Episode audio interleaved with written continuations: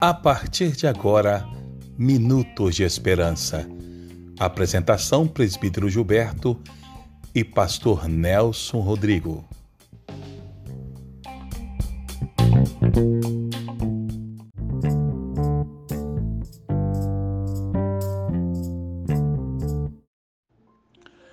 Olá, tudo bem? Eu sou o Presbítero Gilberto e esse é mais um episódio do seu podcast semanal Minutos de Esperança uma iniciativa da oitava Igreja Presbiteriana de Coronel Fabriciano, uma igreja que enxerga a cidade a partir da perspectiva de Cristo. Em uma matéria do Extra Globo, Mulher, um dedo de prosa, o, o, o tema que foi tratado pela jornalista Mônica Rolf Elbaer, em dia 27 de maio de 2018, ela falava que o sofrimento do corpo a gente aceita, Fica com pena, visita, leva frutas e docinhos. A dor da alma não. Ele assusta, como se fosse uma bruxa pronta a enfeitiçar quem chegar perto. A gente se afasta, a gente age como se ela fosse contagiosa, não é? é o que foi falado aí pela Mônica é que as pessoas elas têm dificuldade de aceitar a dor da alma. E justamente hoje, o pastor Nelson Rodrigo, no nosso podcast Minuto de Esperança, vai falar sobre o resultado de uma alma enferma. Fique conosco até o final. Vamos ouvir a mensagem.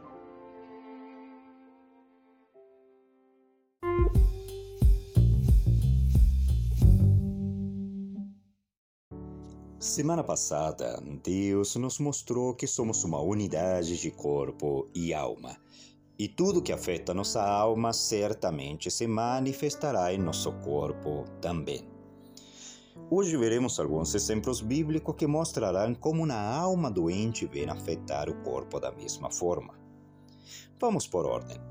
Vejamos primeiro a Caim, filho de Adão e Eva, e preste muita atenção ao que o texto nos diz. Aconteceu que no fim de uns tempos trouxe caindo o fruto da terra uma oferta ao Senhor.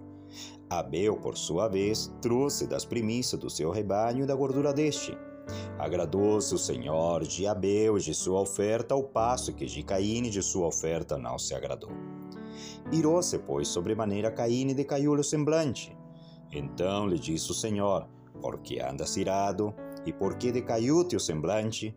Se procederes bem, não é certo que serás aceito? O texto nos diz claramente que Caim ficou irado e seu semblante, ou seja, seu rosto mudou. Obviamente, o rosto de Caim estava manifestando a ira pecaminosa que estava em seu coração, a ira que estava em sua alma.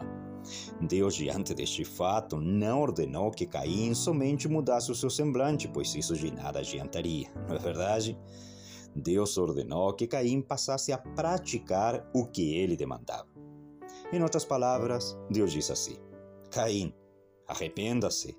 O problema é que você não está agindo certo. Essa ira é pecaminosa e você somente a vencerá se você passar a obedecer às minhas ordens. Vamos agora ao segundo exemplo. Elias. Leia comigo, por favor, 1 de Reis, capítulo 19, versículos 1 a 4. O rei Acabe contou a sua esposa Jezabel tudo o que Elias havia feito e como havia matado à espada todos os profetas do deus Baal. Aí ela mandou um mensageiro a Elias com o seguinte recado: Que os deuses me matem, se até amanhã, a esta hora, eu não fizer com você o mesmo que você fez com os profetas. Elias ficou com medo e, para salvar a vida, escapou para a cidade de Berseba, que ficava na região de Judá. Deixou ali o seu ajudante e foi para o deserto, andando um dia inteiro. Aí parou, sentou-se na sombra de uma árvore e teve vontade de morrer, então orou assim: Já chega, ó Senhor Deus. Acaba agora com a minha vida, eu sou um fracasso, como foram os meus antepassados. A Bíblia diz que ele desejou a morte e se deitou debaixo de uma árvore totalmente depressivo. Como Deus tratou o problema de Elias? Qual era o problema deste profeta? Muito bem. Elias tinha uma visão distorcida de quem era Deus. Esse foi o seu problema. E como tinha uma visão distorcida de Deus, tinha também uma visão distorcida de tudo o que lhe aconteceu. E veja bem que nesta visão distorcida, Elias até que tentou culpar a Deus da situação, tendo pena de si. Mas Deus não aceitou a desculpa de Elias. Pelo contrário, Deus colocou as coisas claras para o seu servo e lhe disse, entre outras coisas: Você está errado, Elias. Você acha que o único profeta vivo? Errado. Deixa eu te informar que eu preservei com vida milhares de profetas. Você sabe por que, Elias? Porque eu sou um Deus de pacto, Deus de aliança, que cuida e preserva seus filhos. Então sai deste lugar e vai cumprir a missão que eu te dei. Terceiro e último exemplo: Davi. Ele mesmo nos conta como se sentia quando estava em depressão e o porquê de estar deprimido. Livro dos Salmos, capítulo 32, versículos 3 a 5, diz assim: Enquanto calei, os meus pecados envelheceram nos meus ossos pelos meus constantes gemidos todo dia, porque a tua mão pesava dia e noite sobre mim. E o meu vigor se tornou em sequidão de estio.